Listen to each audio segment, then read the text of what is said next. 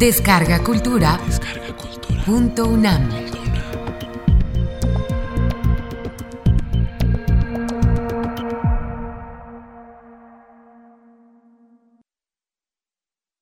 Narrativa y cine.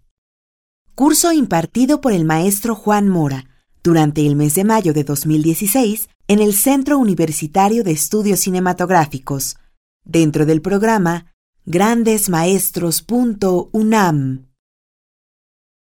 Este curso hace referencia a videos proporcionados por el maestro Juan Mora y que no es posible reproducir o referenciar por cuestiones de derechos de autor. Sin embargo, el contenido de los mismos es explicado de manera detallada para una mejor comprensión del curso. Módulo 2. Puesta en escena. Primera parte. Tenemos dos parientes. El señor Marduk, el héroe sumerio, con su mascota, el dragón Mushushu. Aquí tenemos al señor Quetzalcoatl, que en la mano, ustedes ven, tiene un saumerio aquí, ve, está echando humo, y aquí tiene una serpiente, tiene una máscara de viento, tiene un sol en el tocado, un gorro de papel con un cuaupiloli, que era el símbolo del gran guerrero. Tiene un collar de caracoles y un caracol marino rebanado. En la mano tiene una bolsa de copal, lo cual implica que es un gran sacerdote. ¿Por qué digo que son parientes? Porque estos dos personajes, en sus respectivos mitos cosmogónicos, luchan contra el monstruo del caos. En el caso de Marduk es el monstruo Tiamat, y en el caso de Quetzalcoatl, junto con su doble Tezcatlipoca, porque Quetzalcoatl es doble, Tezcatlipoca blanco Tezcatlipoca negro, o Quetzalcoatl y Tezcatlipoca, el dios de la sabiduría, y el espejo ahumado, el dios de la no sabiduría podríamos llamarlo así. Los dos luchan contra, algunos mitos dicen la solteo el dios de la tierra, otros dicen Zipactli, el gran cocodrilo. Y en ambos casos, tanto Marduk como Quetzalcoatl agarran a este monstruo, lo parten a la mitad, y con la mitad hacen el cielo que es masculino y la tierra que es femenina. ¿Qué están haciendo? Están domando a esa serpiente del caos. Están domando a la llamada serpiente Uroboros. La serpiente Uroboros es una representación del caos, es una especie de dragón, es un animal terrestre, es un animal celeste, por eso tiene alas y se devora a sí mismo la cola. Es totalmente cíclica. Si vemos entre los mayas, tenemos lo mismo, una serpiente que devora su cola. Este paralelismo mítico que Jung este, adscribe a lo que él llama la memoria colectiva, que pues tenemos que un poco especificar a qué se refería. No se refería a que en el inconsciente guardamos memorias precisas de toda la especie, sino que guardamos bien patrones, guardamos más bien pues una especie de conducta de comprensión de la realidad que ha sido reforzada por la transmisión de estas historias desde el origen de lo que es la humanidad. Yo incluso me atrevería a afirmar que muchas son prehumanas. ¿Por qué son prehumanas? Porque son nuestros antepasados los primeros que empiezan a explorar el caos y a tratar de darle algún tipo de orden que les permita sobrevivir. Entonces han sido las primeras conductas exploratorias de ese caos que realizan nuestros antepasados prehumanos, ya son incorporadas en lo que es el ser humano.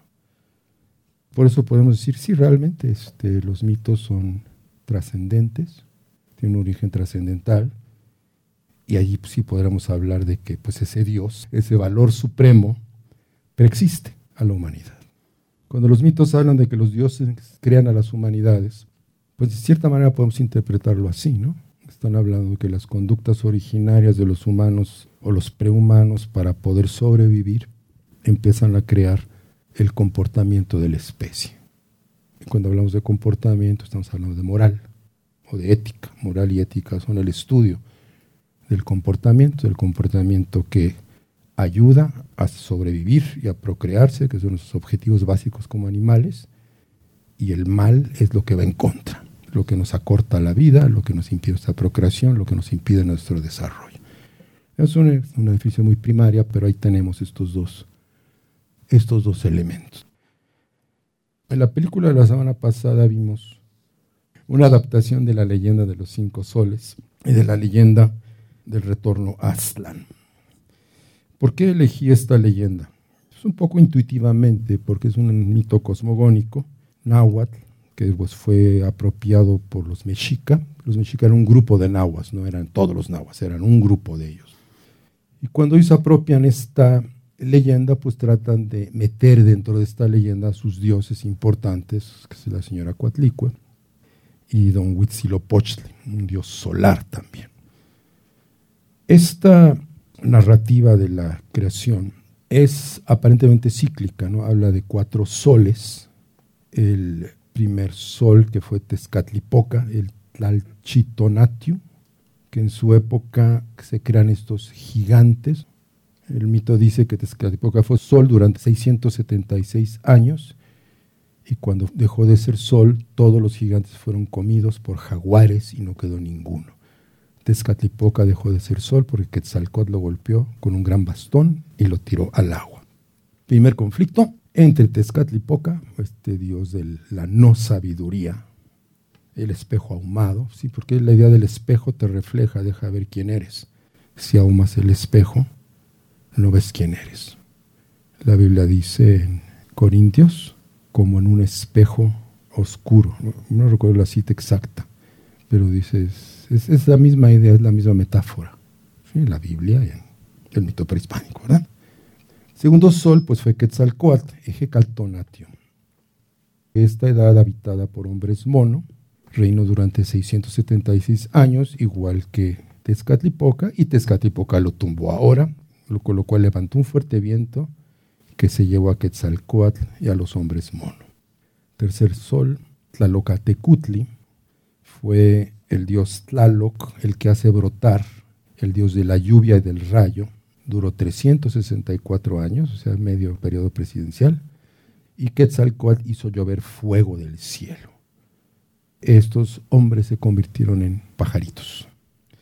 Y finalmente el cuarto sol, Atoniatiu Chalchutlicue, que es algo así como una especie de hermana o pariente de Tlaloc, diosa también del agua, en este sol que reinó más 312 años, llovió de tal manera que los cielos se cayeron y los hombres fueron convertidos en peces. Después de estos cuatro soles, como vemos hay un conflicto de Tezcatlipoca, Quetzalcoatl constante, entonces Quetzalcoatl y Tezcatlipoca se unen combaten contra este monstruos y Pactli, que eran el cielo y la tierra, y después desciende Quetzalcoatl al Mictlán, el mundo de los muertos, regido por Mictlán Tecutli y Mictlán siempre son parejas creadoras, engaña al dios de los muertos para rescatar los huesos y de su sangre, amasando estos huesos, crea al hombre de maíz, que somos nosotros. Pero no hay sol.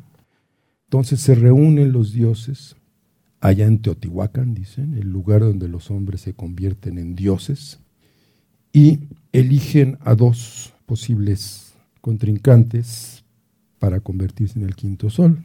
Estos son Tecusistecatl, un dios rico, poderoso, que hace ofrendas maravillosas de oro y espinas de jade y coral, y Nanahuatzin, que es el dios enfermo, lleno de bubas, que no tiene realmente recursos, entonces hace su ofrenda con espinas de maguey que se clava para llenarlas de sangre y las clava en bolas de heno. Recuerdo que la semana pasada les mostré el rostro del sol de Tonatio como una gran pelota de heno atravesada por una espina de jade en ese caso. Prenden un gran fuego, eso lo ven en la película, Tecosistecatl tiene miedo, Nanahuatzin se arroja al fuego.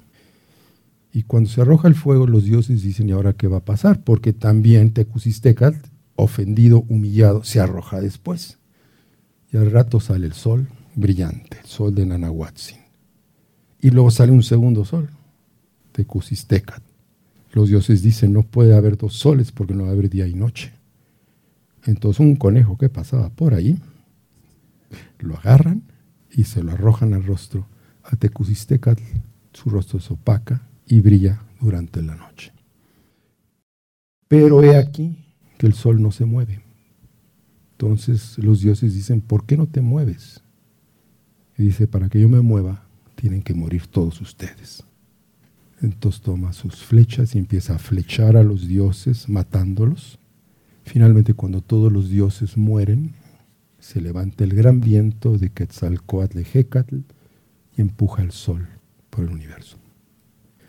Regresemos al hermanito de Quetzalcoatl, Marduk. Marduk tenía 50 nombres. Marduk es un dios que se entroniza, que tiene muchos hermanos, que estos hermanos tratan de luchar contra Tiamat y no pueden. Por eso cuando Marduk se entroniza, se convierte en el dios principal, el dios que reina y que tiene a sus pies al dragón. ¿Qué es ese dragón? Pues esa parte del caos, la parte creativa del caos, lo que llamamos cultura. Lo que tiene Quetzalcoatl en la mano es el símbolo de la cultura. Lo que tiene Marduk a sus pies es el símbolo de la cultura. Esa serpiente, en ambos casos, el reptil que nos dio la conciencia. Recuerdan que hablábamos que es porque hay, estos reptiles, nuestros antepasados, pues tuvieron que aprender atención, tuvieron que aprender a orientarse, tuvieron que aprender a imaginar cosas y de esto surgió la acción y de esa acción surgió la narrativa. Y de la narrativa surge la cultura. Por eso la serpiente es el árbol del paraíso. ¿Y qué es lo que hace Adán y Eva? Que comen el fruto del conocimiento. ¿Y qué conocimiento adquieren? Que son mortales. Y cuando se enteran que son mortales y tienen tiempo finito, pues ya no pueden estar en el paraíso. Tienen que sacrificar el hoy por el mañana, el trabajo. O sea, es una descripción muy clara de lo que es nuestra vida. O sea, el mito está ligado con lo que somos, totalmente. ¿no? ¿Por qué los 50 nombres de Marduk? Peterson avanza la hipótesis de que los 50 nombres de Marduk significan que fueron 50 tribus, cada una con su Dios, que se unieron de alguna manera, se mezclaron para crear esta religión. Cuando yo leo la leyenda de los cinco soles, pues parece ser lo mismo, ¿no? La tribu de Quetzalcoatl contra la tribu de Tezcatlipoca y después los de Tlaloc y los Chaltitluí que se pelean, en fin, en fin, en fin se conjuntan y para amalgamar esas cuatro religiones crean el quinto sol. Por eso el quinto sol mata a todos los dioses y se convierte él en uno solo. Los mexica, igual que los romanos, tenían su lugar donde metían a los dioses cautivos de los pueblos que conquistaban. Los romanos tenían lo mismo y los ponían todos bajo la tutela de su dios principal.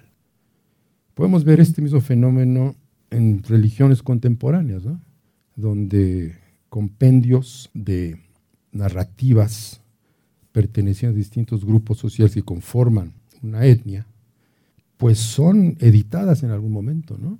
Se hace un concilio y se dice, en la Biblia, en el Nuevo Testamento, entran estos de evangelios, y estos no. Están los evangelios apócrifos. En la Torá, en el Viejo Testamento, también hay una edición existe ese Viejo Testamento, pero también existen las leyendas de los judíos. Es un libro muy interesante, ¿no? Está todo lo que no ocupo acá. Todo el Génesis es maravilloso. Como Adán fue creado gigantesco, cubierto de escamas, todas las razones del adversario de Satanás para oponerse a Dios, tratar de destruir al hombre, en fin, este, toda la historia de la creación del paraíso y la expulsión está muy, muy extensa. Y vemos la Torah, vemos la Biblia y son mínimos, son síntesis hechas durante miles de años. Pues quizá también el mito de los soles es eso, ¿no? Es una síntesis hecha por miles de años. Desde un punto de vista de la psicoterapia, ¿qué son los dioses? La semana pasada hablamos que podemos decir que un dios es el máximo valor de una cultura. Y esos dioses, pues si provienen de culturas distintas, pues son distintos, ¿verdad? Cuando nacemos y crecemos, empiezan a despertarse nuestras pulsiones básicas, como a los dos años más o menos. Ah, no será los niños de dos años. De repente quieren dormir, de repente quieren comer, de repente quieren correr, de repente quieren jugar y a la mitad del juego se quedan dormidos. No saben qué hacer con todas estas pulsiones que surgen y salen. Y ahí la corteza cerebral pues se apodera del asunto y crea un guion. Dice, a ver, cálmense todos ustedes. Primero vas a dormir. Después vas a desayunar. Después vas a jugar. Ordena, secuencia. Podríamos ver esta historia de los soles también como una interpretación de lo que es la psique humana. ¿Qué son los dioses? Pues es el hambre, es el sueño, es el deseo sexual. Incluso vemos en los dioses romanos cómo estos dioses representan muchas de estas cosas, ¿no? Pero no pueden estar todos peleándose entre ellos por dominar la conciencia. Entonces requieren un principio rector. Zeus, Marduk, Quetzalcoatl, Huitzilopochtli. Requerimos ese valor máximo que crea una especie de jerarquía donde la cual se determina cuál de estos otros dioses toman el tronito de la conciencia por un momento. Y eso nos sucede en la vida constantemente. ¿no? Y luego, pues, a partir de que el señor Nietzsche dijo Dios ha muerto, la ciencia mató al Dios de la religión católica a partir del siglo XVI del Renacimiento, cuando el mito se convierte en mentira, ¿qué ponemos en su lugar? ¿Qué ponemos en lugar de ese valor trascendental que justificaba nuestra moral? Cada quien pone lo que quiera. Algunos siguen creyendo en esa religión, otros en otra, otros buscan que si el budismo, que si el hinduismo, que si Rama, Vishnu, otros se van, no, que Quetzalcoatl y que no sé qué. Y otros dicen, bueno, mi Dios es el dinero, mi Dios es el poder, mi Dios es el sexo. Desorden. ¿Por qué? Porque todos hablamos distintas historias, distintos cuentos, distintos morales. ¿Y qué pasa? Pues chocamos todo el tiempo. Eso, digamos, lo apuntó Jung cuando decía que la cultura occidental había perdido su espiritualidad. Yo creo que es interesante, ¿no? Cuando agarro un mito cosmogónico que estoy hablando, estoy hablando de una moral, de una ética de ese mundo prehispánico. ¿Por qué me aproximo a esa ética? Pues porque de alguna razón me siento comunicado con ella. El viaje de Olin en la película es eso, es como el nacimiento de la conciencia, es este personaje que no tiene conciencia, que es guiado por cada uno de estos dioses. Algunos lo pierden. Digamos, ahí tengo mi, mi Tezcatlipoca, que es el, el coyotlináhuatl, que trae su piel de coyote, ¿no? Tengo un Quetzalcoatl, que es un comerciante, ahí trae su, signo, en fin. Tengo la Chalchutlicue, que vive dentro de una cueva, y que es la que lo manda. Y cada Dios lo manda por su lado para que se pierda finalmente el desierto. El desierto se encuentra con la diosa creadora y destructora, con la diosa de las serpientes. Y ella lo regaña. Me dice, pues, ¿qué estás haciendo aquí, no? Vete a trabajar la tierra. Vete a, a cumplir. ¿Qué es trabajar la tierra, no? La tierra, la madre tierra, mater, materia, la creación. Y para esto él finalmente es sacrificado para convertirse en un nuevo sol. Recapturar ese mito. Dice, bueno, ¿y quién le entiende esas cosas? Curiosamente, pasé la película en, Austria, en un pueblo que se llama Klagenfurt, en la frontera con lo que era entonces Yugoslavia. Terminó la película y el público no preguntaba nada, no se iban, me echo un rollo, me miran, me miran, me miran. Digo, bueno, pregunten algo, ¿no? Se levanta uno y dice, oye, pues perdón, pero nosotros veníamos a ver una película. Veníamos a comer palomitas, a divertirnos un rato, ver algo exótico de México y nos embutiste un mito que nos afectó como un rito de paso. ¿Cómo un mito prehispánico puede afectar a un público austriaco? Muy fácil. En la plaza de ese pueblo, ¿qué había? Una fuente, y en la fuente estaba Hércules, un monumento de Hércules más o menos del clasicismo, y un dragón, el dragón de Klagenfurt. Se supone que Hércules mató al dragón ahí. Estoy hablando de lo mismo. Ellos no conocen el mito mexicano, pero conocen la versión austriaca, europea del mismo mito. Y por analogía, por trasladar lo que es la metáfora a lo desconocido, lo comprenden. Eso hacemos siempre ante lo desconocido. O sea, lo que no sabemos, esto se parece a metáfora. Y le decimos la metáfora y actuamos según la metáfora hasta que no nos funciona. Ah, no, no es tan parecido a, se parece más bien a. O sea, estamos echando mano de nuestros recursos culturales, del aprendizaje de miles de años para poder comprender la realidad. Esto sirva como de introducción a la, al problema de las puestas. En mi opinión, en mi muy humilde opinión, podemos pensar que el proceso de creación de una película se divide en lo que yo llamo puestas.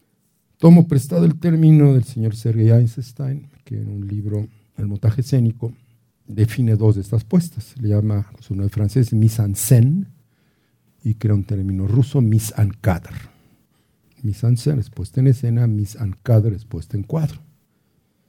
Yo esas dos puestas les agrego otras dos que me parecen esenciales, que es la puesta en tiempo, que es colocar los elementos narrativos en la estructura temporal, que en cine se llama su edición o montaje, y finalmente la puesta en sonido, que es la construcción de este mundo sonoro que nos rodea. ¿Cómo funciona esto? Yo creo que funciona a partir de nuestra base elemental como animales exploradores. Nuestro querido cerebrito humano tiene dos hemisferios, derecho e izquierdo. Yo los puse de distinto color. El hemisferio derecho es lo que llamamos el hemisferio exploratorio. Es el hemisferio que comprende las emociones. Es el hemisferio que se asusta y se llena de placer ante los fracasos y los logros. Es el hemisferio que actúa en el momento en que exploramos la realidad. El hemisferio izquierdo, según los neurofisiólogos, es, es nuestro almacén. Ahí ponemos todo lo que hemos aprendido. ¿Cómo aprendemos? ¿Cómo funcionamos? Vamos a decir, quiero aprender a manejar. Yo no sé manejar. Entonces me siento detrás del volante, ya sea con un instructor o sin un instructor, y lo primero que tengo es ansiedad, angustia. Eso se llama el reflejo orientador.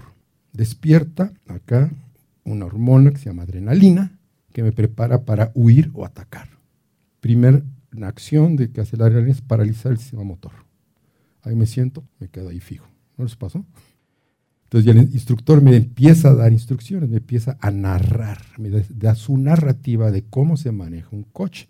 Claro, él me la da en términos abstractos, ¿verdad? A través de un lenguaje simbólico, que se llama lenguaje español, y con gestos, su gestualidad, con el tono de su voz, y empieza a descifrar lo que me está diciendo, si es que hablo español y soy humano, entiendo si me está diciendo con cariño, me lo está diciendo de manera estricta, me lo está diciendo regañonamente, ¿Cómo me lo está diciendo? No, así no. Por favor, muy, ¿sí? son pues, las dos palabras, pero mi respuesta va a ser distinta. ¿no? Ok, ya me indica. Entonces yo tomo una decisión y me imagino lo que él me está diciendo. Presto atención a lo que me dice, presto atención a la máquina, presto atención a la calle, imagino lo que me dice y lo simulo en mi mente ya que lo simulé como meter primera y apretar el clutch y mover la llave, lo empiezo a realizar. Claro, lo realizo torpemente. Segundo intento. Tercer intento, pac, pac, pac, y ya va en primera, ¿verdad? Y ya voy un ratito así. Y ahora mete segunda. Y meto segunda entusiasmado. Estoy generando dopamina. Se llama el placer de incentivo. Y de repente se atraviesa un perro. De nuevo viene la adrenalina, angustia, castigo me saco de onda. Otra vez atención, otra vez simulación, otra vez instrucciones y otra vez recupero el control. Hago de lo desconocido algo conocido, de lo impredecible algo predecible. Puedo predecir lo que va a ser el auto, porque ya lo experimenté. Y así después de una semana de hacer esto, ya salgo con mi licencia a manejar por las calles de la ciudad y pasa una semana y pasa un mes y de repente ya no siento ningún placer en manejar el placer terminal, el placer del logro, es mucho menor que el placer de incentivo. Entonces, ya que ese placer del logro ya se fue, yo armé una secuencia de acciones para manejar un auto. Esa secuencia de acciones ya entra en el almacén, el almacén inconsciente.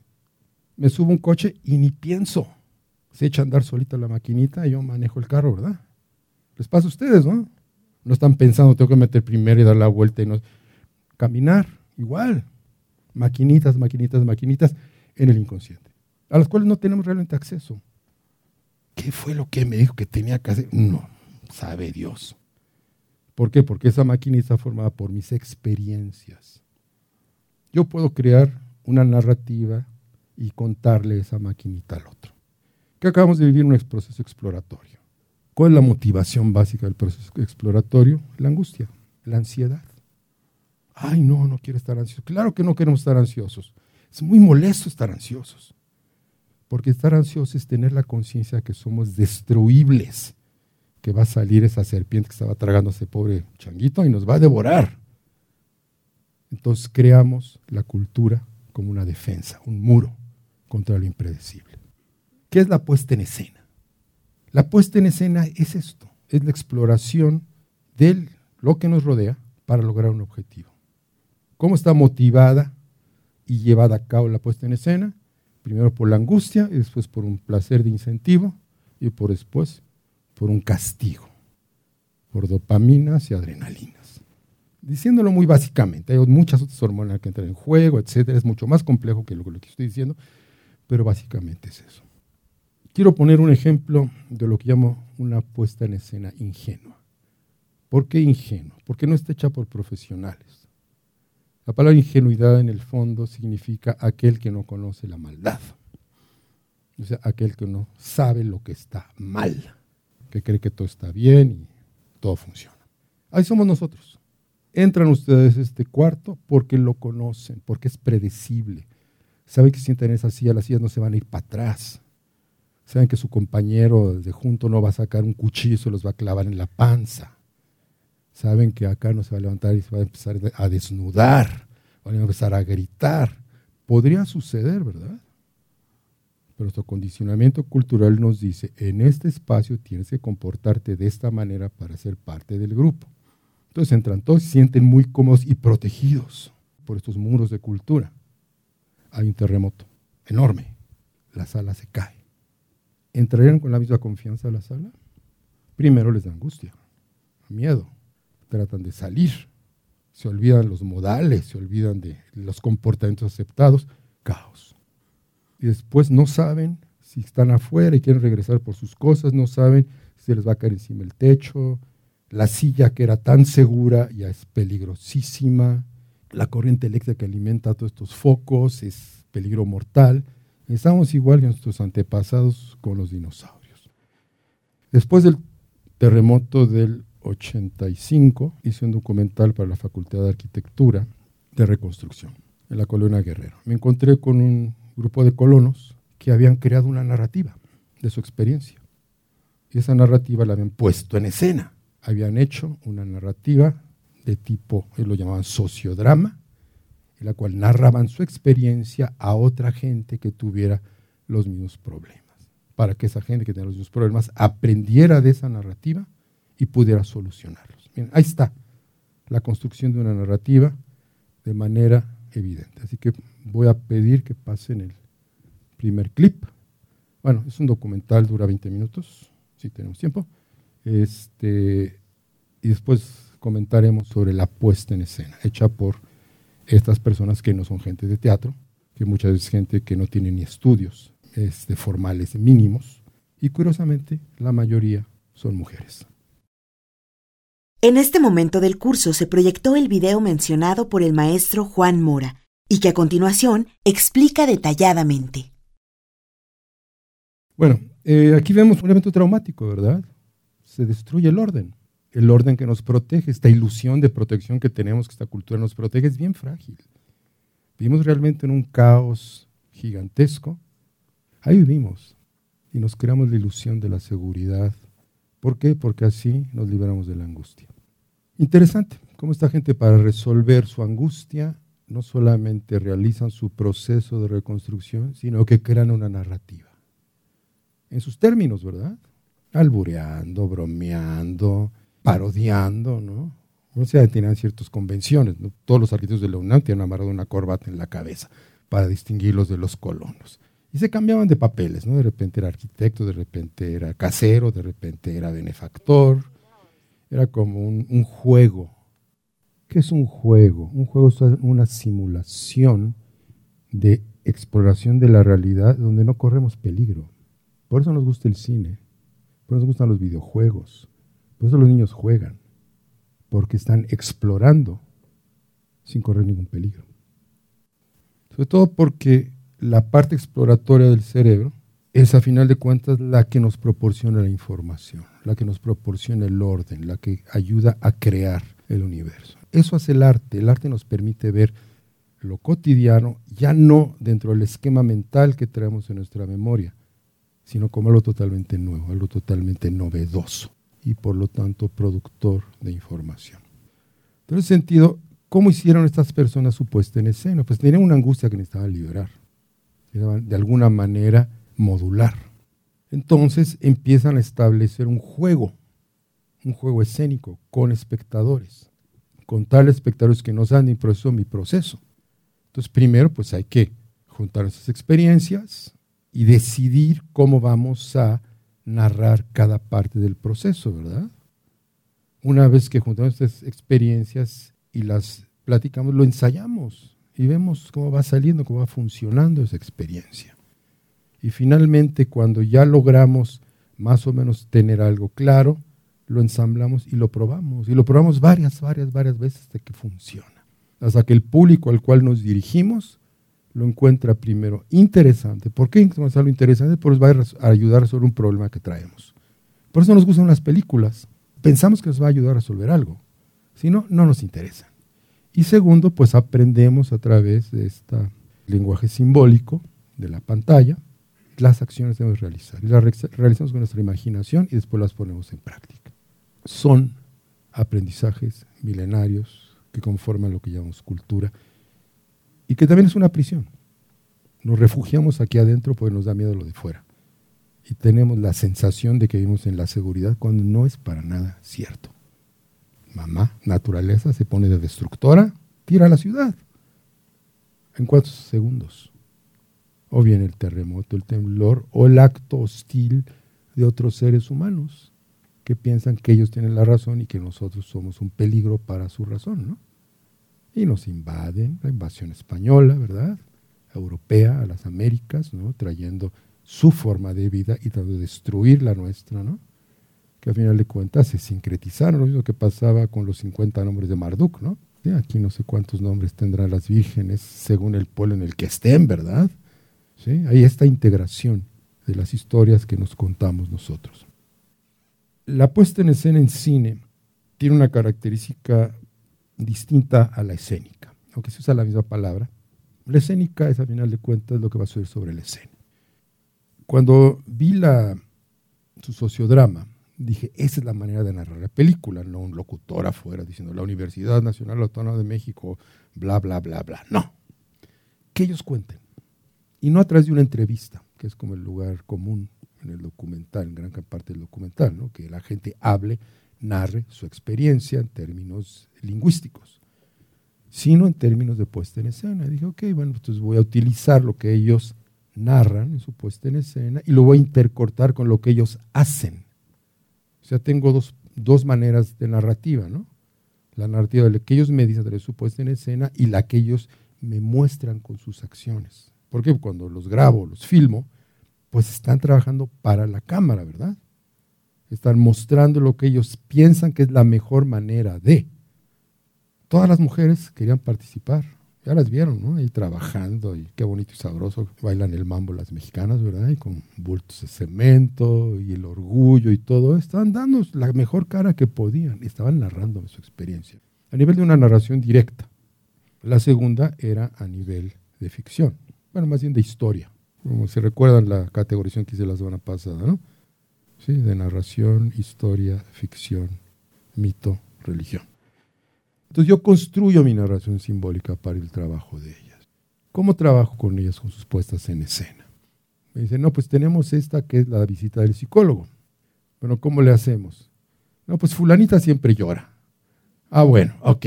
Vamos a poner la cámara acá y vamos a moverla y cuando llega fulanita te sueltas tu rollo y lloras. Lo hizo, ¿verdad? ¿Qué hizo? Accionó un disparador emocional. En la realidad le damos valor emocional y significado y valencia a las cosas. Las cosas deben ser objetivas, objetos, ¿sí? que todos coincidimos que es un vaso, y adquieren valor emocional. ¿Para qué me sirve esto? Es valioso, va a favor de mi objetivo. No es valioso, es peligroso, va en contra de mi objetivo o es indiferente. En cuanto a qué tanto me ayude, qué tanto lo quiero, qué emoción me despierta. Entonces nuestra imagen, nuestro mapa del mundo no es un frío mapa como plano, es un plano emocional. Valoraciones emocionales, todo. Entonces cuando yo veo a alguien valorar algo emocionalmente en pantalla, como soy un ser humano, digo, ah, eso debe tener un valor emocional, pum, se me dispara la reacción y, le doy valor emocional igual. Yo no sé si sintieron emociones con el documental, yo la siento. Las experiencias emocionales de esa gente me mueven emocionalmente. ¿Por qué? Porque estoy haciendo el proceso de la narrativa. ¿Qué hago con su narración simbólica? Si la decodifico o la interpreto en base a mis alegorías, esto se parece a tal cosa y mis alegorías se proyectan como acciones imaginarias y las acciones imaginarias producen emoción. Es un mecanismo fisiológico, claro que aplicamos para construir nuestra narrativa, nuestra cultura, nuestras historias y nuestras comunidades. Vean qué importante este asunto de la puesta en escena. ¿Cuál es el primer elemento de una puesta en escena? Bueno, primero, pues sí, la angustia, ¿no? Y como espectadores compartimos la angustia inicial, compartimos la angustia que se les cayeron las casas encima. Imaginamos, ¿qué haría yo si me pasara eso? Y esta persona me va a dar una respuesta de lo que es una persona sin recursos económicos. Yo que tengo unos pocos recursos económicos, a lo mejor me va a ir mejor que esta persona. Y entonces se despierta el siguiente elemento, que es la curiosidad. Quiero saber qué va a pasar. Y cuando quiero saber qué va a pasar, despierta el tercer elemento, que es el suspenso. Estamos con este balance hormonal de dopaminas y este, adrenalina jugando durante toda la proyección. Y ese juego, sabes que está dado en un lugar seguro, que esto no es real. Por lo tanto, nos permitimos. Si estuvieran en un lugar real, en ese terremoto, frente a esas casas de estudios, viendo a esa gente, su reacción emocional sería distinta, sería de mucha mayor proporción. Dirán, yo no quiero estar aquí. Entonces agarran las herramientas culturales para controlar sus emociones, su sistema de valores bueno, esta gente que fue lastimada, yo no fui lastimada, ¿qué puedo yo hacer para ayudarle sin que yo me ponga en peligro? Porque si yo hubiera sido el afectado, me gustaría que ya estamos aplicando un sistema de valores, estamos aplicando una moral. Entonces, el cine nos permite jugar con las emociones. Entonces, después de tener el suspense, viene la sorpresa. Es una regla básica de la puesta en escena. Final es sorpresivo, siempre. ¿Por qué? Porque si le doy al espectador la respuesta que ya sabe, dice, esto no me interesa, pues ¿para qué lo vi? Esto no tiene valor. Entonces lo pone en la categoría de indiferente o en la valencia negativa, malo. Entonces, ¿cómo se construye una puesta en escena? Pues como procedieron los compañeros. Primero tenemos que tener la historia que queremos narrar. En mi caso fue una ficción. Ahora, una historia que quiero narrar es un objeto abstracto, no es concreto, ¿verdad? Si vimos que el proceso de conformación de las historias parte de la acción, ¿qué tengo que hacer para narrar esto en términos concretos? Regresarme por ese camino. Eso no lo hacemos en la vida cotidiana. Decodificamos, sí, las historias que traemos en el inconsciente, como manejar un auto, pero de una manera inconsciente. No digo para llegar a mi auto, primero tengo que mover el pie derecho para adelante, manteniendo el equilibrio, y para mantener el equilibrio tengo que tensar tales o cuales músculos. No, nuestra conciencia no puede manejar esa cantidad de información, por eso están estas maquinitas automáticas, ¿verdad? ¿Cuáles son los elementos para llegar de la abstracción a la acción? Pues el primero es la realidad, el espacio-tiempo. En cine, ¿qué hacemos para ubicar el lugar de la acción? Pues a partir de las condiciones básicas de mi narrativa, empiezo a buscar dónde voy a filmar.